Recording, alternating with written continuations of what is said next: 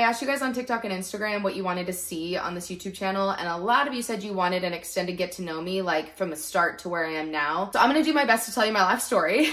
Buckle up, grab a beverageino, grab a snack, Linda. We're gonna be here for a minute because I got 32 years to recap for you. Let's start from the top.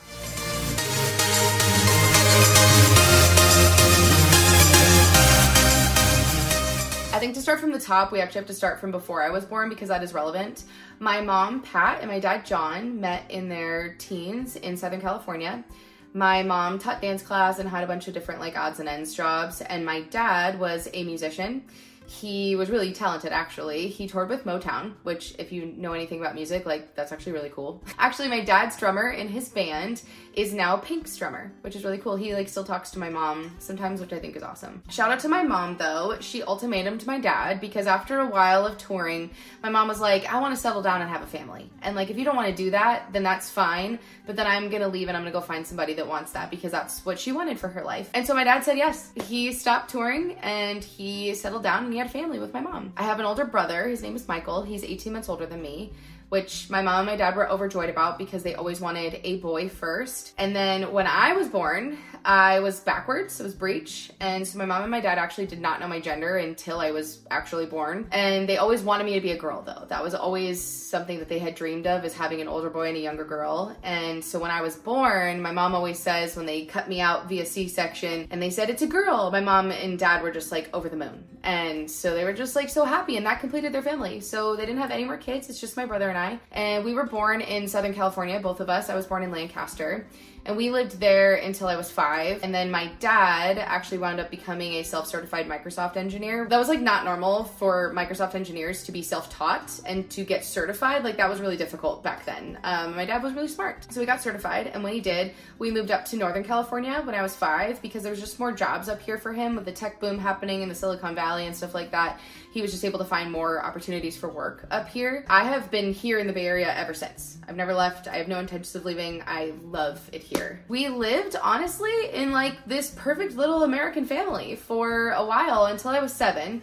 That's when things really changed, but everything was really nice. My mom was a stay at home mom she always wanted that and so that was like her living out her dream she ran like a little daycare she would watch after her friends kids and my brother and i loved it because we got to hang out with our friends every day and it was great for her because she got paid to stay home with us and that was what she always wanted and my dad would get different contracted jobs where he would build computer servers which were like the sizes of rooms back then which he would be just flabbergasted at technology now but they were huge.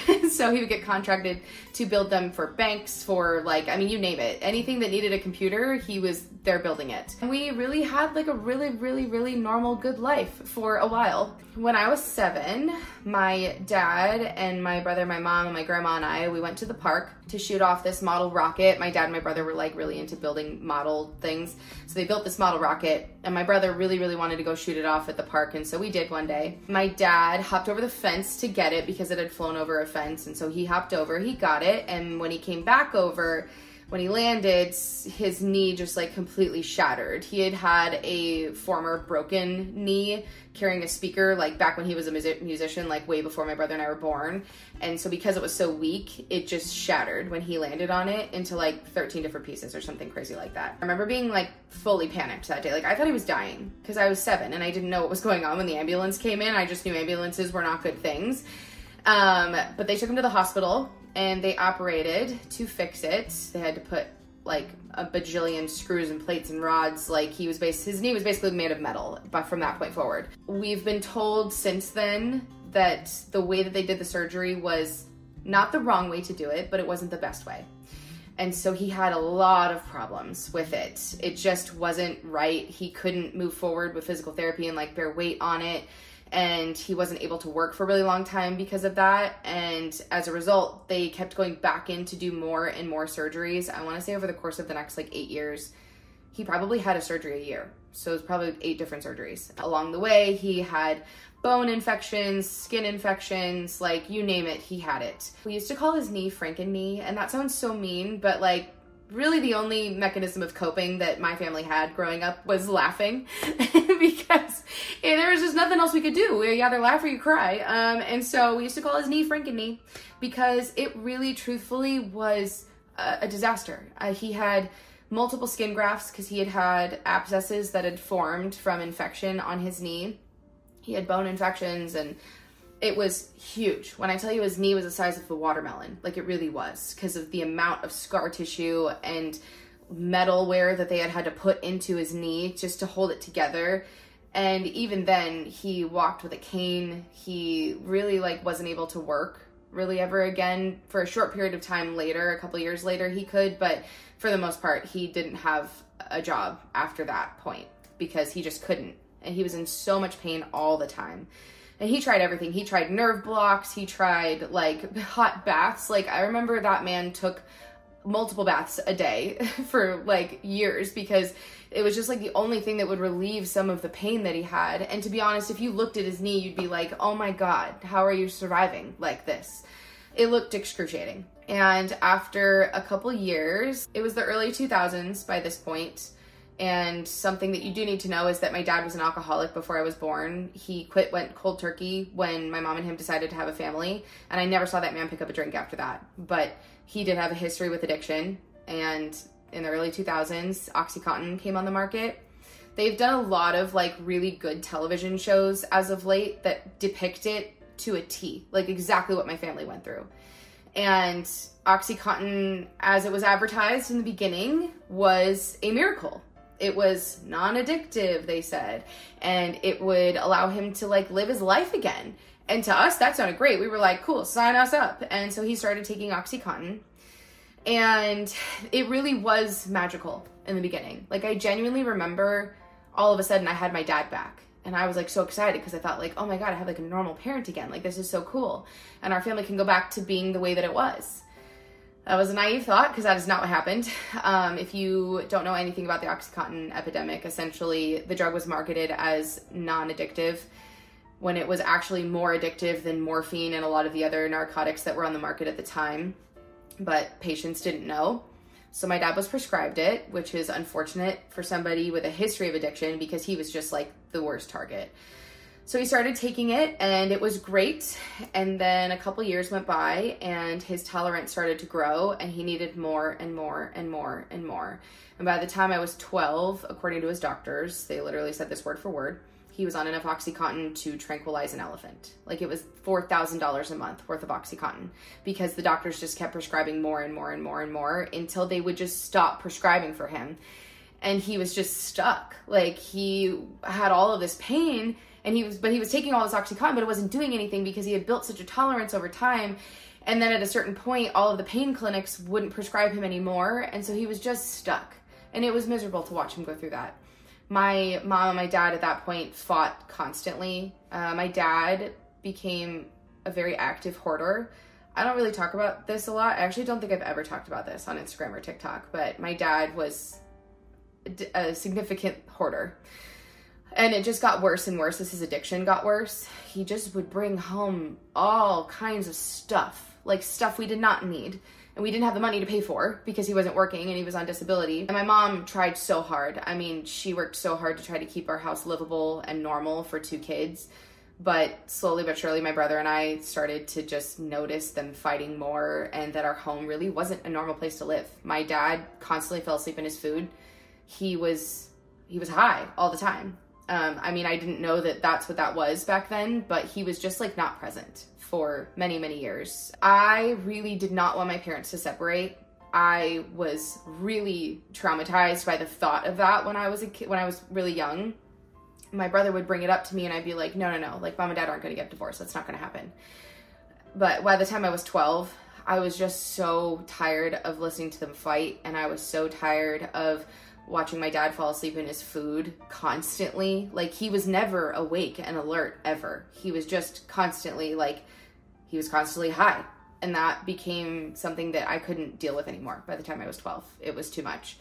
And so my mom, God bless her, I have absolutely no idea now that I'm an adult how she did this because it had to have been so incredibly difficult. But she took my brother and I and she moved us into an apartment. She got a job working for 24 Hour Fitness in their corporate offices. And so she adopted a full time job after not having one for a really long time. She went back to school. She wound up getting her master's degree in educational psychology but she just saw things not going well with my dad and she knew that she needed to find a way to provide for us and so she went back to school she got a full-time job and she moved us into an apartment so that my brother and i could have like a normal life and as much as it crushed me like i i will always remember standing in my closet in my childhood home packing up a box of my clothes to move into a, a different place away from my dad and i always thought it would be temporary it wound up not being that way, but I just will always remember thinking like how bizarre it was that I was packing up all my things to move away from him. Like that just seemed so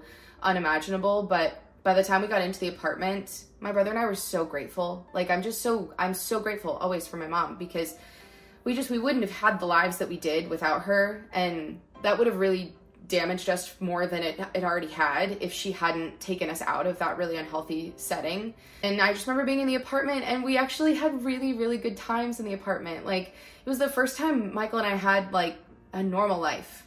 And that was really cool. I mean, it wasn't normal. I'm not to say that it was. My mom was working full time and my brother and I had to lean on each other. And my dad fell further and further into his addiction and further and further into his hoarding and to the point where like my childhood home was like covered in maggots from old food and it was my mom wouldn't let us go over there at a certain point because there was nowhere to sit um, because there were so many things and it wasn't clean it was not sanitary even like a little bit um, and so my mom we, we, we didn't go over there. And by the time i was 15 pretty much every time I talked to my dad on the phone, we would fight. And for hours, we would just be screaming at each other on the phone because if you know anything about addicts, they just don't understand why you don't accept them the way that they are because they don't see it. And so he just didn't understand like why I didn't love him. And I did love him. It wasn't that. I just he wasn't my dad anymore. And he didn't he couldn't see that.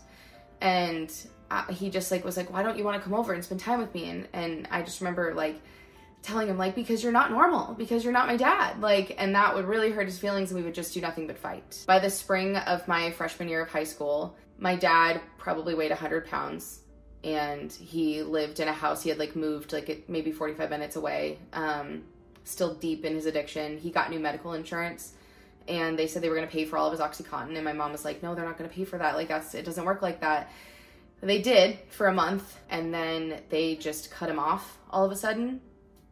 And I, at the time, was at a winter guard competition. I did winter guard and color guard, if you know what any of those things are. It's winter guard's kind of like a dance team slash color guard with like the rifles and the flags and stuff. I loved it because I grew up dancing. I did like ballet, tap, jazz, Irish, you name it, I did it. Like my mom, I don't even know how she managed to make all of those things happen while we were living through what we did but I had winter guard and color guard and band and like all of these things that I I got to do outside of school. And by the spring of my freshman year of high school, we went to world championships for my winter guard team in Ohio, which is really cool. WGI, uh, if any of you know what that is, um, it was really really exciting. And I remember calling my dad while I was there. And we talked, and it was the first good conversation we had had in a really, really long time and he was just telling me like how proud he was of me and how much he loved me and how excited he was to hear about my experiences that I was going to have on this trip. And then I lost contact with him. I didn't know at the time, uh, but that was because he had passed away from massive withdrawal, not an overdose like you would probably assume from an addict. And I came home, and my brother was the one that broke the news to me because my sweet mom, like, she just couldn't even say it out loud. And I remember when he told me, I I expected it because I had really like grieved the loss of him for eight years at that point. And I knew that he didn't look good. And my mom had kind of started to prepare us for the fact that like things might not not turn out well for him. When my brother told me, I remember not even crying because I I like knew it was gonna happen. And that's so bizarre. Um, it was a lot for a 15 year old to take on, to say the least. Um, and then we just kind of moved forward after that. That experience really broke me and built me into the person I am today. I miss my dad tremendously. Uh, I really wish that he was still here, but like it was what it was. And thank God for my mom. Uh, she became a very sturdy rock for us, even though that was really difficult for her. My mom and my brother wound up struggling with their own addictions as time went on, but my mom had met my stepdad. Long story short, he was my uh, instructor in my drum line and my mom and him met and like i said very long story short we go into that another time but they started dating and we moved in with him and my relationship with him was really rocky and it, it just we just did not see eye to eye he's chinese and that is relative because he almost like i always say like perfect asian daughtered me which he did um, he saw potential in me and in his eyes that meant that he could never let me know that I was doing well because he needed to push me. And that's a compliment in Asian cultures, but when you're raised by my mom who's nothing but sunshine and rainbows and like tells you how wonderful you are even when you don't don't do anything that cool um, it was really hurtful to me that he didn't tell me that he was proud of me ever he and i had a really really bad relationship even though we all lived in the same home and it was pretty wild uh, all throughout my the rest of my high school days and my brother and I leaned on each other a lot. We became really, really close because we were the only people that knew what the other person had gone through. And so we just spent a lot of time together. All of my brother's friends were my friends. I dated a couple of my brother's friends. Whoops. What younger sister hasn't tried to date some of her older brother's friends? None of them worked out, obviously, because by the time I was 18, I met my now husband, Kyle we met at a movie theater that I started working at because it was walking distance from the house I lived in with my mom and my stepdad. And we actually didn't meet for several years. Like, I started working at that movie theater when I was 16, and Kyle and I didn't meet each other until I turned 18. I have absolutely no idea how we didn't know each other existed in that building because everybody knew everybody. Like I'm still confused how we got we literally got employee of the month together twice and we had no idea who the other person was. so Needless to say, it was kind of bizarre. Maybe serendipitous that he like fell into my life at the right time. I met him on a night that I actually went to an employee ice skating party, not knowing that I was actually scheduled to work because I was in high school and they didn't normally schedule us on weekdays, but I just turned 18, so they could. And so I'm literally at the company ice skating party, and they're like, You're supposed to be at work. What are you doing? So I go to work. I'm flustered because I'm never late anywhere and I just like I I'd never been written up. Like I was freaking out. And Kyle actually stayed that night to teach me how to clean the popcorn popper even though he wanted to come and play video games. But he stayed to to teach me how to clean the popcorn popper.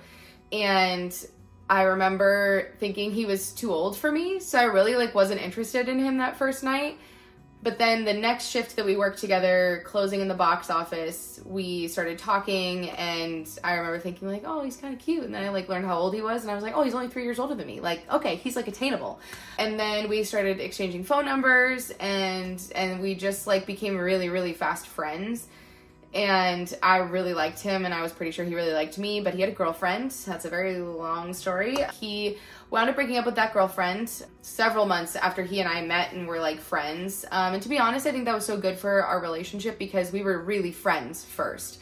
And then we started dating, and truthfully, the rest is history with Kyle. Like, I knew from the moment I met him, like I've never been more certain about anything in my whole life. I was just like, this is the person I'm supposed to be with. Like I love him and I can't possibly imagine loving anybody else the way that I love him. And at 18, that's kind of crazy. but I just knew it. Like I I mean when they say when you know, you know. Like I knew. And I was just like so excited to spend every single second with him. And by the time I was 20, things at home for me were really, really bad with my stepdad. He was really not kind to me at that point. And so Kyle and I, despite the fact that we probably did not have enough money really to do it, like we did, but just barely, we moved in together into a 500 square foot apartment. It was our Cracker Jack box. Um, we were super grateful to have it. I started working for a bank. I started working for JP Morgan Chase Bank. Ayo. Um, I didn't love that job. I liked the people in the job, hated money, hated working with money. And Kyle was a manager at the movie theater that we met at, and we barely made ends meet. But we were just so happy to have our own little space. And that built us really, really well for the rest of our relationship. Like, not really having a lot of money and not having really a lot of like things um, made us so much more grateful as we got older and grew together in our careers and started making more money. Like, it was just like we were just so much more grateful for it. My relationship with my stepdad wound up mending over. I forgave him really without apology for a lot of things that I probably shouldn't have forgiven him for. But I just couldn't hold on to it anymore. And so I said, "Cool, I'm just going to forgive you because I just I can't I can't hold on to this kind of angst anymore cuz it's really dragging me down." so I forgave him and we started talking and he has really shown me with his actions as I've gotten older that he's sorry, even though he's never really directly said it. But once again, that's like not really customary in the Asian male culture. He's very stubborn and so he's never really formally apologized to me, but I've always just like accepted that. But our relationship is so much better now and I'm really grateful for that and he's really spent time trying to show me like how much he loves me and how proud he is. He has told me he's proud of me um, he was like so excited when I got into nursing school. That brings us to that part of my life. I went to community college first, right out of high school, even though my high school teachers thought that was not a good thing for me to do because I was too smart to go to community college, which is such BS if you ask me. I wanted to save money and I knew the nursing school was going to be expensive. So I was like, I'm going to go to community college and live at home and be smart financially. And I'm always really glad that I did that. Um, I'm always really glad that nobody peer pressured me into going to a four year college because I didn't want to go to one. And so I went to community college. I did all my prereqs there. And then I transferred into nursing school by my mid 20s. And so I did nursing school when I was living together with Kyle, which was wild because I literally studied about two feet from him playing Call of Duty. I could block out the world in that apartment. I was like really good. And I did really well in nursing school. I loved it. I've wanted to be a nurse since I was a kid, since my dad was in the hospital. That was like, to be honest, I don't think that I would have wanted to be a nurse without my dad being in the hospital as much as he was because the nurses genuinely, like, they made his visits in the hospital tolerable. Like they would make tables and stuff for us to do our homework on and they made like movie nights for us and just like they built memories for my family that like we would not have had without them. And I'm so grateful for that. And I always thought like I want to do that for somebody else someday. So I really like from the age of 8 on, I only wanted to be a nurse. So I beeline for it out of high school and by the time I got into nursing school, I was just like so excited to be there. I was like, this is so cool that like all of my dreams are coming true. I wanted to be a geriatric nurse, which is where you take care of elderly people because I was a caregiver for a really long time and I liked that a lot. But I learned through nursing school that I just want to be their friend. I didn't want to be their nurse. So I did have like a bit of a crisis when I hit my last semester of nursing school, thinking like, oh my God, I have no idea what I want to do now. And I did my pediatric rotation and my peds clinical instructor Karen. Karen is the whole reason that I changed career paths.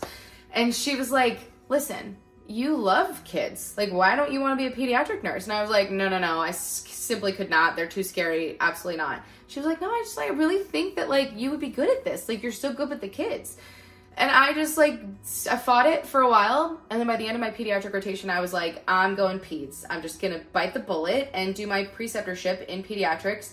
And if it works out, great. And if it doesn't, it's just my preceptorship. I can always like make a pivot after nursing school. So I wound up precepting in pediatric cardiac ICU. I actually did not choose that. I asked for peds med surg and they put me in peds cardiac ICU because I, in my nursing program, I did excel academically. I was in Sigma Theta Tau, which means that I was in the top like 18% of my class. So like I, I, I did excel academically in my nursing school. And in your ICU rotation in my nursing school, how it would work is if you came out of that class with a certain score and your clinical instructors recommended you, then you could precept in the ICU. You could, keyword if you asked for it. But I didn't ask for it because I didn't want it. But because they believed in me so much, apparently, my ICU clinical instructors, they said, you have to put her in the ICU. So they, so they did. They put me in peds cardiac ICU, which if you don't know anything about the world of nursing or pediatric nursing, that's one of the wildest places you could ever start as a as like a new nurse.